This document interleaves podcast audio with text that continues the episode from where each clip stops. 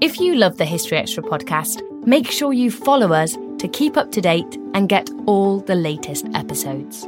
Thanks for your support, and I do hope you enjoy this episode. This episode is brought to you by Indeed.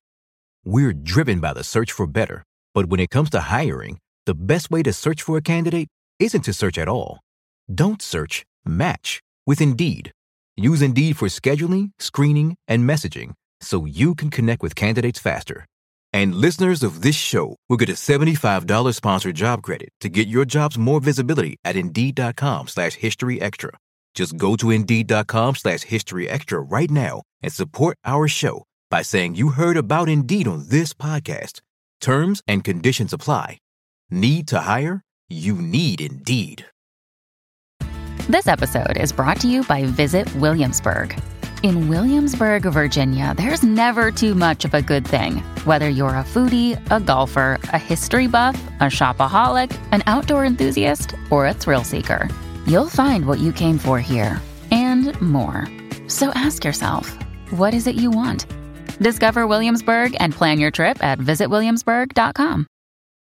When you need mealtime inspiration, it's worth shopping Kroger, where you'll find over 30,000 mouthwatering choices that excite your inner foodie. And no matter what tasty choice you make, you'll enjoy our everyday low prices, plus extra ways to save, like digital coupons worth over $600 each week. You can also save up to $1 off per gallon at the pump with fuel points. More savings and more inspiring flavors make shopping Kroger worth it every time. Kroger, fresh for everyone. Fuel restrictions apply.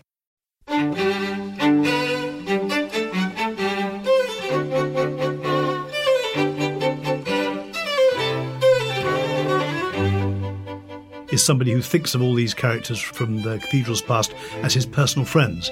He said he was come and meet my friend Alan. I thought it was going to be a living person. He took me to the centre of the nave and, and stooped down to a big um, stone slab and said, Morning, Alan, how are you? And this was Alan of Walsingham, who died in, I don't know, 13 something. That was Christopher Somerville talking to us about Britain's historic cathedrals. You're listening to the History Extra podcast from BBC History Magazine. We're the UK's best selling history magazine, available across the globe in print and digital formats. Find out more at historyextra.com forward slash subscribe or look out for us in your digital newsstand or app store. Hello, and welcome to the History Extra podcast. I'm Rob Attar, the editor of BBC History magazine. Today's interviewee is Christopher Somerville, an acclaimed travel writer who is also the walking correspondent for the Times newspaper.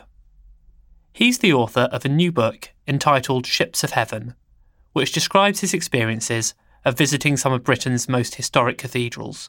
Christopher popped into our studio a few days ago to tell me about the history of these fascinating buildings and to share some stories from his travels through Britain's religious past. Can I begin with what sounds like a very basic question, Mm. but how exactly do we define a cathedral as opposed to just a church? It's, it's, it's where the cathedra sits, which is the seat of a bishop. So it's specifically So about the bishop. basically, it's where the bishop is, is based. That, that's it. So there's actually nothing inherent about a cathedral building that makes it a cathedral. It's purely No. that bishop aspect. I, I think that's right. So the focus of your book is is on British cathedrals, and I realise that these all exhibit great variety. But is there are there any things that are common to British cathedrals that would set them apart from those on the continent? Um, I don't. I can't think of any. Uh, I think. I think that you know the. It depends if you're talking about modern or ancient cathedrals and all those different architectural styles. We borrowed the we borrowed the Gothic from France, and uh, in fact, pretty much borrowed the well, obviously borrowed the Norman style from France. So th- these were sort of these were French ideas that came in, and there's a lot of wild carving and stuff that I would recognise instantly, and most people would as being British about about the style of the cathedral. But I, I couldn't put my finger on anything which would say these are inherently British buildings. No. And as as anyone reading your book will realise, Britain has just a tremendous wealth of cathedrals. Mm. Is it unusual in that regard, or would we find a similar number of, of such impressive cathedrals in, say, France or Italy? Yes, you would. In fact, some people might say more impressive cathedrals. You'd have a, a lot more Baroque cathedrals in uh, Italy, for example. Um, no, I think it's. I think that what's what's fascinating about these cathedrals, among the many fascinating things is the history of the Church of England and how that affected them when the Reformation came along. That's that's something which obviously occurred in other countries, but it seemed to have occurred with particular violence and and um, drama here. So I think that's a, that's an important um, anchoring point in the whole story. So just going back a little, a little bit before then, when when does cathedral building actually begin in Britain? Well, um, St Augustine was given an old Roman building to start his his ministry. You could say that was the first cathedral. There was uh, by the time of the Norman conquest, there were ten cathedrals or regional seats of bishops. Fairly humble, most of the buildings, but powerful. But it wasn't. It was when the, it was when the Normans came really that the big, mighty, massive cathedrals, as we think of them, monolithic blocks, were really started. And that was a political thing as much as a religious one. It was it was power and presence. It was saying, We're here, we've got the power, we and God together are your masters now, and uh, and this is our statement of bang, we're here, we're here to stay. And so, if we're looking at the great cathedrals around Britain today, do they still have quite a, a strong Norman air to them? Some do, some don't. Um, I mean, the older ones are mostly well, they were they were some were Norman foundations, such as Durham. Durham is a Norman foundation. When you go into that building, it's quite plain on the outside. When you go into it, and it dominates, by the way, because it's on this peninsula over the River Wear. So there's a castle and the cathedral, like man and God together. When you go into it, you have these massive tub shaped pillars with huge, deeply indented um, patterning on them, chevrons and dogtooth and so on and almost no there's no uh, ceiling bosses there's very little internal decoration it's more a statement in stone in massive powerful stone saying we're here we're here to stay come in but be overawed on a broader point how far do you think actually cathedrals have been more about i guess the the ideas and the motivations of men as opposed to the kind of more religious side of things have they always been statements of kind of temporal power Yes, they have. They're often about uh, pride and consequence. It, it, the, it's the decoration of a cathedral. For example, you have these wonderful chantry chapels, which were which were done in the 14th, 15th, 16th centuries, where the souls of rich men could be. They paid monks to pray for them night and day, and these wonderful, elaborate um, structures which say, "I, Lord so and so, am important have been a good person. God, please notice me. Other men, please notice me.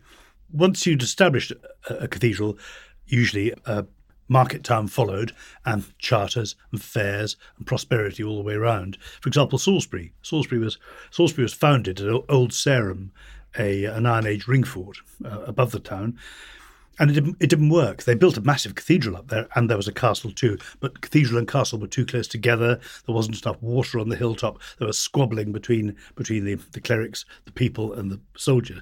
Once they once they had permission from the Pope to build down by the river in 1220, immediately they they planned it so that there would be a town, a proper planned town, and a cathedral side by side, so the prosperity would sort of be a, a virtuous circle. So um, I think they were they were an expression of man's relationship with God, but they were also an expression of how the bishop or the local powerful family was feeling about himself. I wonder if you'd give us an, an idea of what it took to build one of these great cathedrals. Because um, in the book, you talk about this on the length of time and the cost, and it's just staggering to contemplate nowadays. Mm, incredible. I mean, um, Jeremy Dixon, who showed me around Westminster Cathedral, which was built towards the end of the 19th century, by the way, said that it's a dream commission, but you'd never be able to do it nowadays because the cost would just be too enormous.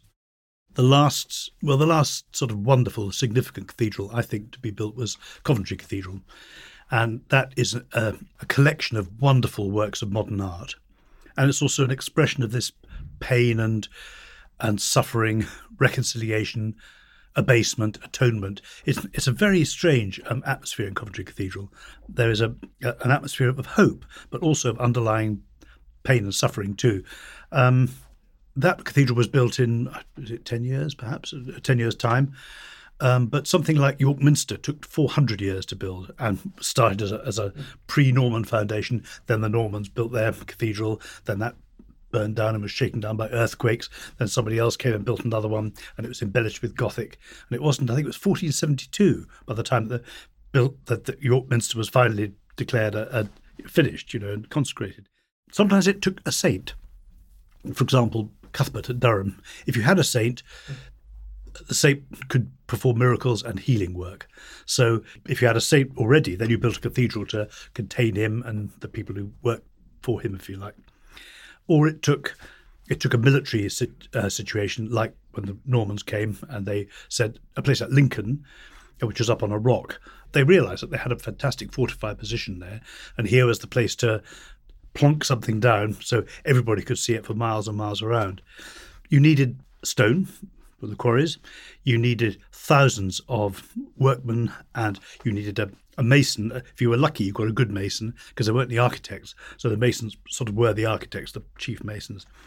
And you needed an absolute army of people, men and women, to keep to keep things going.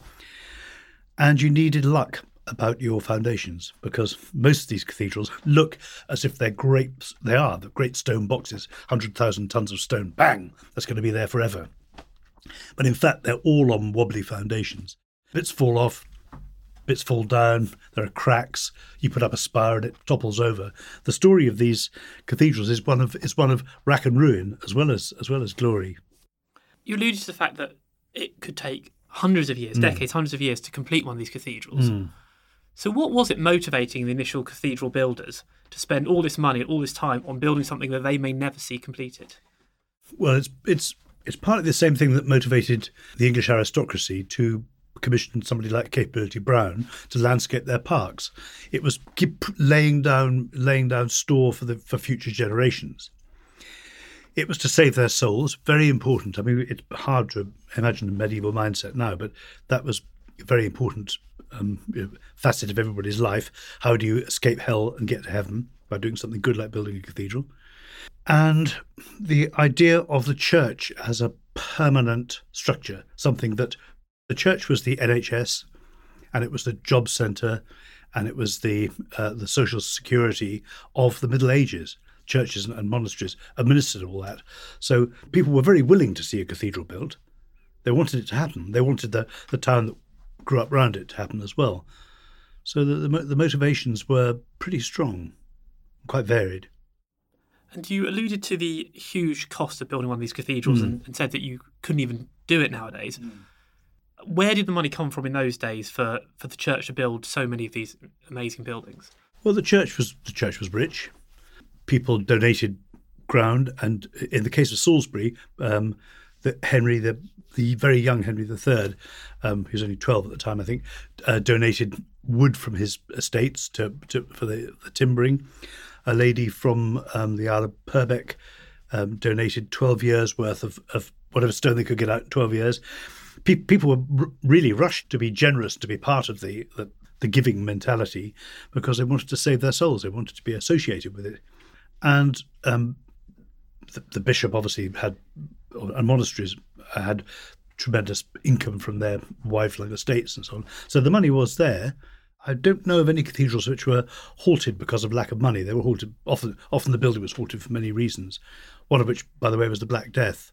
There was a very notable um, sort of hangback in cathedral development and also in optimism, I think you'd say, about the decoration. So after 1350, you tend to get not much, and then decades later, often the building is resumed, but in a much more restrained style. Um, obviously, a lot of people were dead by that time. So then, is it fair to say that cathedrals often did reflect what was going on in wider society yes, at the time? Very much so. I think so. Yes, if people felt good and positive, the cathedrals went ahead. Um, I think that um, also this is why the Reformation was so interesting because there was not no cathedral building after the Reformation for a long time. But you'd have thought as those Tudors got more and more power and, and, and privilege, and the golden age of, of, Britain was taking off. If it hadn't been for the Reformation, I wonder, I wonder what wonderful buildings would have been built in the latter half of the 16th century. It's it's something we won't know. And so nowadays, when we look at these cathedrals, they many of them are still awe-inspiring. But do we have any sense of what kind of reaction they'd have provoked among someone in medieval time where they would have never seen these kind of size of buildings? I think they'd have been completely awestruck. For a start, the building would have been painted inside and out. It wouldn't have just been, let's say, Wells Cathedral West Front. It wouldn't have just been a golden stone glory that we see now. It would have been a riot of colour all over. And tremendous bustling to and fro because a lot of the um, medieval market towns were built up close to the walls of the cathedral. So there would have been, you know, the smells and, and sights. The five senses would have been working over time. And then, say you're a Lincolnshire peasant and you're you're working your fields, and for some reason you come to Lincoln for the first time, and you look up, and there's this massive, great building, something enormously large, dominating your view, and saying, uh, what's up there? You know, there's fun, there's the bright lights, there's the, there's there's uh, sex and drugs and rock and roll. Maybe not in medieval times, but plenty of drink, plenty of women, lots of laughter, all the fun, you know, is up there. And also there's God looking down at you and saying, Come up and worship me. When you get up there, you go through the exchequer gate, you look to the, you look at the front of the building, and there's a writhing mass of carving telling you what's going to happen to you if you're not good. So there's this admonishment and power and this magnetic attraction at the same time. I think people would have been completely overwhelmed by it myself. The buildings are, as we were saying, they're really impressive. Hmm. How much of an engineering and architectural challenge was it to create one of these gigantic cathedrals without a lot of the technology we have nowadays? It was an extraordinary challenge, and it's amazing. It's so many, so many um, masons uh, made it such a great job of it. In Salisbury Cathedral, there's a model of the cathedral being built, and that's very instructive in showing you how it was done. Of course, people had, people in France have been building large cathedrals before the English ones, so some of the technology and, in fact, some of the uh, experts were imported. But you can imagine the, the challenge of building something which reaches 250 feet above the ground and weighs 100,000 tons and is made of these massive blocks of stone on very wobbly foundations. It, it's it's astonishing, and you can only you can only marvel that masons who went from from cathedral to cathedral weren't sort of cast down by it. I, th- I think it was just it was just this feeling you were all working together on this massive project, which was going to bring prosperity, but also was going to do you personally a bit of good with God. That's why you get, let's say, in in Southwell Minster in the chapter house, if you get a wonderfully carved oak leaf, let's say, round the back, it's just as wonderfully carved, although nobody's ever going to see it because that's that's your little bit you do for God because he, his eye will see it. So I think it's it's always important to remember the catalyst for doing good work was was this idea also that God was watching you and was going to judge you from, by what you did. And you just mentioned an example of actually something I was going to ask about, which is uh, we've talked a bit about these kind of huge, impressive edifices, but in the book it also comes across how these fascinating little details that many of these cathedrals have. And I wonder if there was a couple you could highlight for us that you thought were particularly interesting. Yes, I mean, um, when I went to Lincoln Cathedral, I stumbled across the um, mason's yard, and in there I met a man, Paul Ellis, who is a stone carver, an expert, and he was he just dropped his tools and basically gave me the rest of his day, which I was wonderfully grateful for. And he, whenever he has to replace a, a piece of stonework, he he tries to do it with something expressing his own art. So, for example, there's a wonderful uh, skull he's done with pound signs for eyes and a gold coin between its teeth, which he calls greed. And he did that in 2008 at the height of the banking crisis, as an example. Another one, if I can, if I can use this word, at the time of the fox hunting debate, he carved a fox hunt around the um, pillars of a, of a particular door. And he said, I call this the dog's bollocks because round the back, I've done this dog, and he said, I've carved just two little nuts, but only the pigeons and what the person he calls the big fella upstairs are ever going to see them. So he still wants to put that tiny, tiny detail in. A good example also is stained glass restoration. Um, it, at uh, Canterbury, Leonie Seliger um, runs the stained glass department.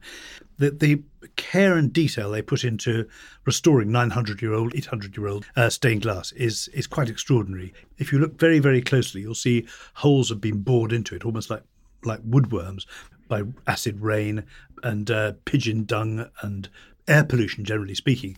And these people take these out and they photograph them.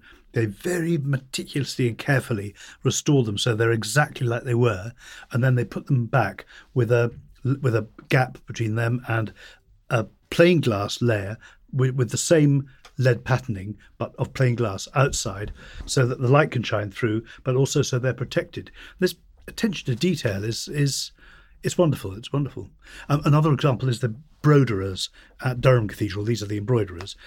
We spent some time with um, Cheryl Penner, who's one of the broderers, and she showed us a thing of St Aidan she was doing, uh, embroidery. His halo, just to go round his halo once with gold wire, I think took her 40 minutes to go round and then 40 minutes to come back again. And there was something like 100 or 120 there and back curves she had to do it with this gold wire. So she was investing weeks of her time just in this one detail of this one embroidery cloth, which would be hung over an altar and which perhaps one in a hundred people would actually look closely enough to study. But people do it. They they give their time, they give their energy, their expertise, and their detailed work. Um, I suppose it's roughly the same spirit that the, their medieval forebears did. This episode is brought to you by Indeed. We're driven by the search for better, but when it comes to hiring the best way to search for a candidate isn't to search at all. Don't search, match with Indeed. Use Indeed for scheduling, screening, and messaging so you can connect with candidates faster. And listeners of this show will get a $75 sponsored job credit to get your jobs more visibility at Indeed.com slash History Extra. Just go to Indeed.com slash History Extra right now and support our show by saying you heard about Indeed on this podcast. Terms and conditions apply. Need to hire? You need Indeed. We don't always realize just how much our negative thoughts and experiences stick with us and weigh us down. You may find your brain constantly running through a highlight reel of bad moments. That comment your friend made last week that hurt your feelings, that frustrating thing your mum does, or that silly thing you said in a meeting. Maybe it's time to get it all off your chest, whether it's a tiny annoyance or something much bigger. Talking about it can give you some relief and lead you to a potential solution. That's where therapy comes in. It's a safe space to share whatever's weighing you down and learn to process it so your internal highlight reel can focus on the good stuff. And BetterHelp offers affordable online therapy on a schedule that works for you. Connect with a licensed therapist by text, phone, or video call. Start the process in minutes and switch therapists anytime. Let it out with BetterHelp. Visit betterhelp.com slash historyextra today to get 10% off your first month. That's betterhelp, H-E-L-P dot com slash historyextra. So the, the stories of cathedrals are often the stories of the people who live within them or serve within them, such as bishops and, and the like. From your book, are there any characters you came across from the past that particularly inspired you or interested you? A couple of people who would spring to mind would be Alan of Walsingham, who was the sacrist at Ely Cathedral, the the guide who showed me around, who actually came out of retirement to do this, is Michael White, and he is somebody who thinks of all these characters from from the from the cathedral's past as his personal friends. Um, he said he was come and meet my friend Alan.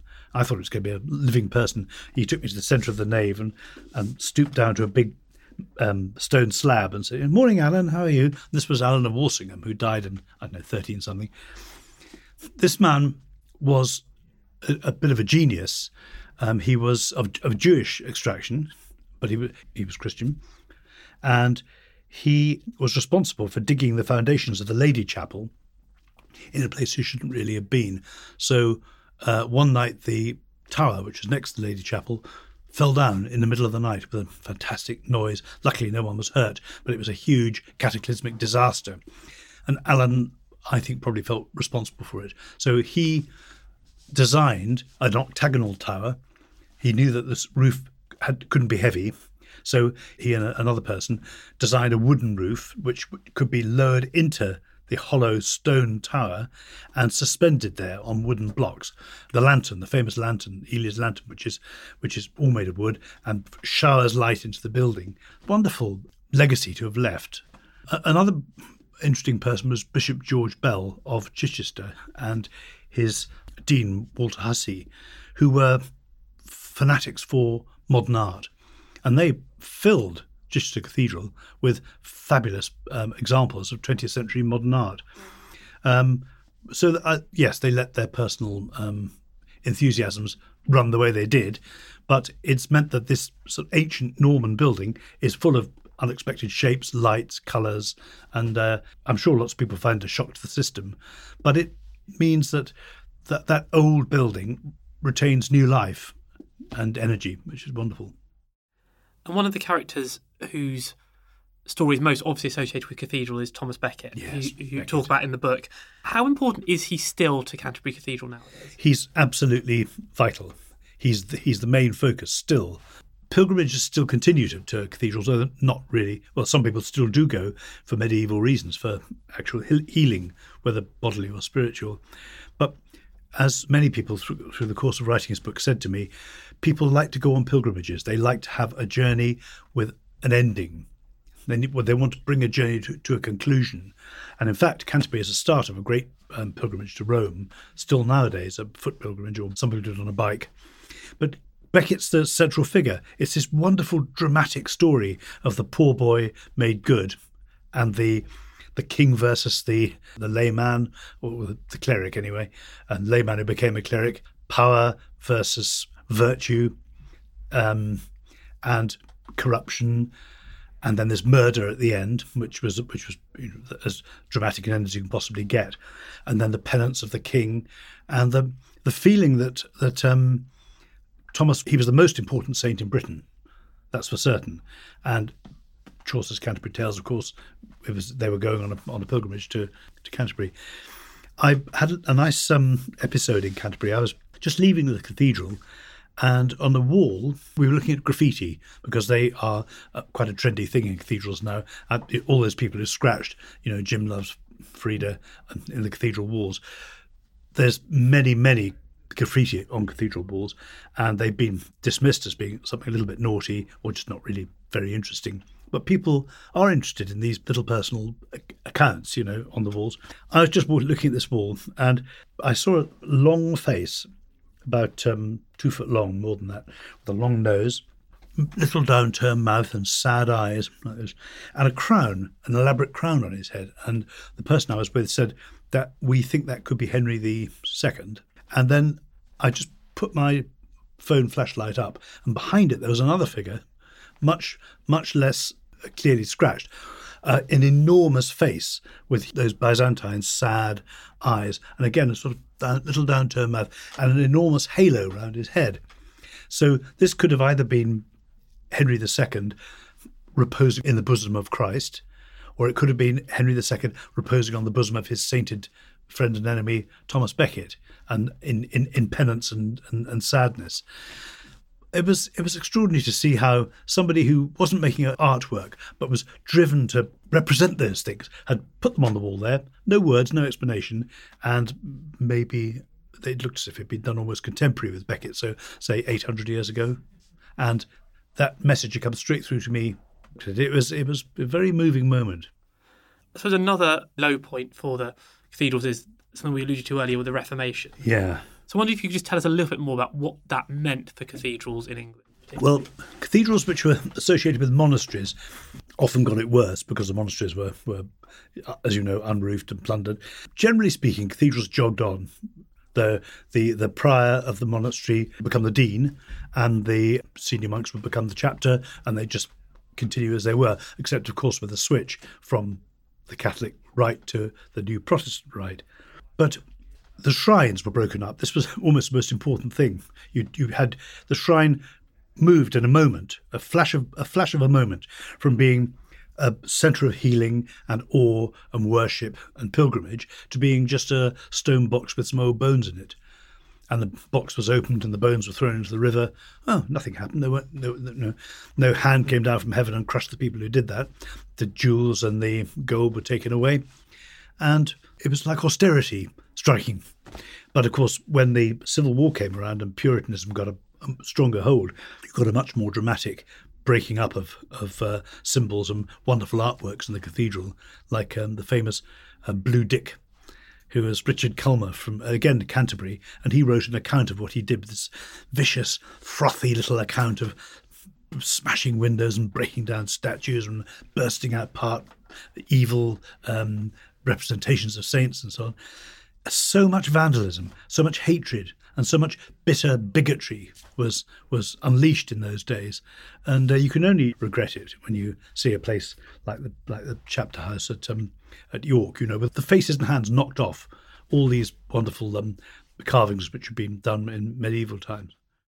And so I suppose the cathedrals went through a fairly low point sort of They around the. Civil War and from then onwards. And Mm. When did they begin to recover and when did they start building new cathedrals? Well, all through the 18th century, I think the cathedrals were at a pretty low ebb.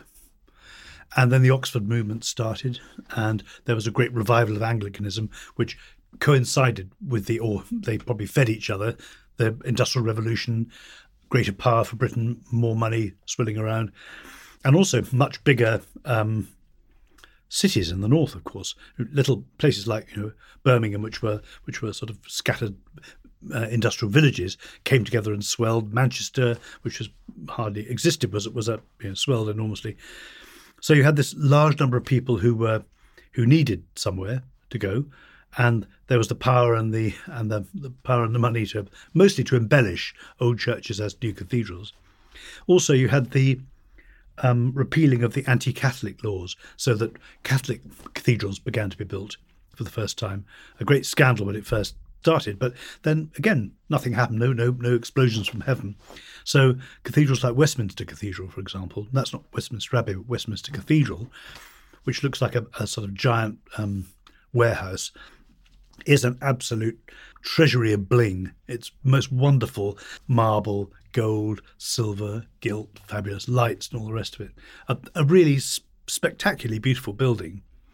But the wonderful thing about that is when you raise your eyes up the walls, it all stops about 20 feet above the, above the church floor. And then the rest of it is this dark, sooty black vault, which was never filled in with mosaics because the money ran out and, you know, the 20th century intervened. So you've got almost like sort of heaven and earth. You've got Mammon down below in, in tremendous style, and then just this mysterious space like vault above. It's a happy accident, but a, very, very beautiful one. Coming on to the present day, what Hmm. do you see as the importance of cathedrals in 21st century Britain? they're more popular than ever, which is really a remarkable thing. Um, parish church um, uh, um, attendance is going down all the time. I think it, it was it 2017 or 16. It was under a million for the for the first time. That's really quite a shocking thing. And as it goes down, the attendance at cathedrals goes up. And there's all sorts of reasons for that. Partly because they put on a good show. They are centres of excellence, uh, still are in art, in music, in carving, in stained glass, in, in performance. And of course, the service is much more dramatic. There's better singing. There's not always better preaching, but there tends to be better preaching. And people like a spectacle, as they always have done. They get used to a spectacle too, you know, with television and, and all, all the modern media blasting spectacle at you all the time. It's not, I think a lot of people finding it's not really any, it's not good enough, especially young people, to go to a church in, you know, little snoring where you're, excuse me, little snoring, where you're um, six people, um, six old grey heads are nodding in the pew and there's no drama. There's no. It's all very sort of internal and a bit repressed. It's, it seems. Whereas cathedrals often are, are they're quite um, flamboyant in their presentation quite a lot of the time. Financially, they're on very dodgy ground. Um, the National Lottery Fund has cut its funding to cathedrals by a large extent, and uh, that's something that they relied on. Costs it depends which cathedral, but it costs about five, six, seven million pounds a year just to keep the cathedral going. That's a hell of a lot of money to find. Um, and people's donations are not all that generous, really. They hardly cover it. So cathedrals are branching out. When I went to Durham, they were filming some Avengers film there, for example. It was restrictive, there were places you couldn't go. And uh, uh, Harry Potter, of course, was, was filmed at Gloucester Cathedral and the, in the cloisters. There are people who object to that, but the fact is, if you if they don't do it, if the cathedrals don't monetize themselves to a large extent, they're going to go on falling down, and they can't, they won't be able to keep up this wonderful standard of presentation that they have. The other thing is that if you talk to ordinary people, they are almost always proud of the cathedral in their midst. Our cathedral, we love it. even if they're not prepared to give money towards maintaining it. There's this very strong sense that the cathedral is is a, a focus in their community, and so I think that they do have a future, a very strong future. It's just whether they're going to be able to get the money together to ma- maintain themselves. So, what kind of health are the actual buildings themselves in at the moment? Not good. They're falling to pieces. Um, wind and weather, uh, bad decisions by, you know, George Gilbert Scott, who did who did so much to to restore cathedrals in the Victorian era, but you know they used metal clamps which rotted and opened up gaps which wind and rain could exploit. I, I talked to many, many stonemasons, and, and, and the general impression was of cathedrals which are falling, stuff's falling off them all the time. It's crisis management or its long term investment in keeping them upright. In the 1970s, they found that York Minster's um, central tower was falling down, for example. There's a huge crack, it was going to widen, and the man in charge said if one stone falls out of the top, the whole thing could just come crashing down. So they had to invest millions and millions of pounds in shoring it up. As they shored it up, they opened up a completely new undercroft to, to do the work. And they found uh, some Roman remains down there, the remains of the the garrison commander from Eboracum 2,000 years ago, the remains of his house. So now they've cut a trench and you can see the Roman remains, and you know it's a way of making the best of a bad business. But uh, they were, you know, they were mostly built um, at a time when foundations weren't weren't thought through carefully enough, or somebody decided the cathedral has to be there for strategic reasons, even if it's not very good foundations. Salisbury Cathedral has is founded on 27 feet of gravel with rivers running through it but those rivers have to be kept actually kept flowing. You, you'd think, heaven's sake, stop the water going through.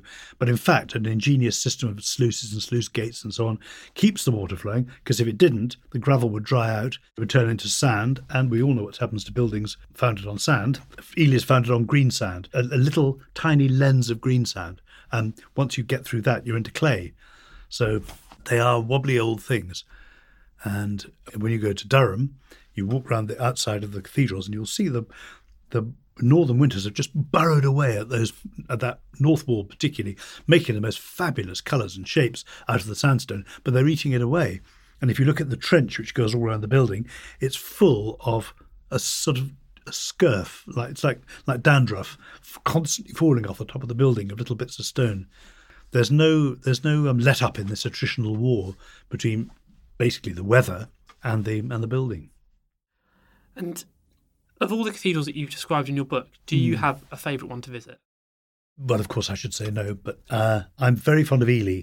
That's partly because it's uh, it's the cover star of this book, um, which the cover was painted by a very very talented artist called Carry Akroyd, um, and she, and she's done a fabulous job of showing Ely Cathedral with a with a strong evening light on it and a stormy sky behind, and then some swans in the foreground. So Ely is a particular favourite, partly because it's called the Ship of the Fens. Very first time I saw it, it was on a windy day with the corn um, in front. The corn was sort of moving, sheen and dull, sheen and dull, like like waves, and it did appear to be a ship moving. And then the next time I saw it was in what they call a fen blow, which is when the wind gets up and blows all the peat soil away, and there's some dark swirling fog. And again, it was it looked like a ship, sort of like a tanker, sort of breasting its way through a fog. So I think I think Ely's a particular favourite, but of course I'm in love with all of them now.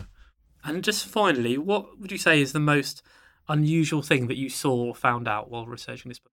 I think talking about little stuff, perhaps the most um, the most weird thing that I saw was in the upper quarters of St Magnus's Cathedral in Kirkwall in the Orkney Islands.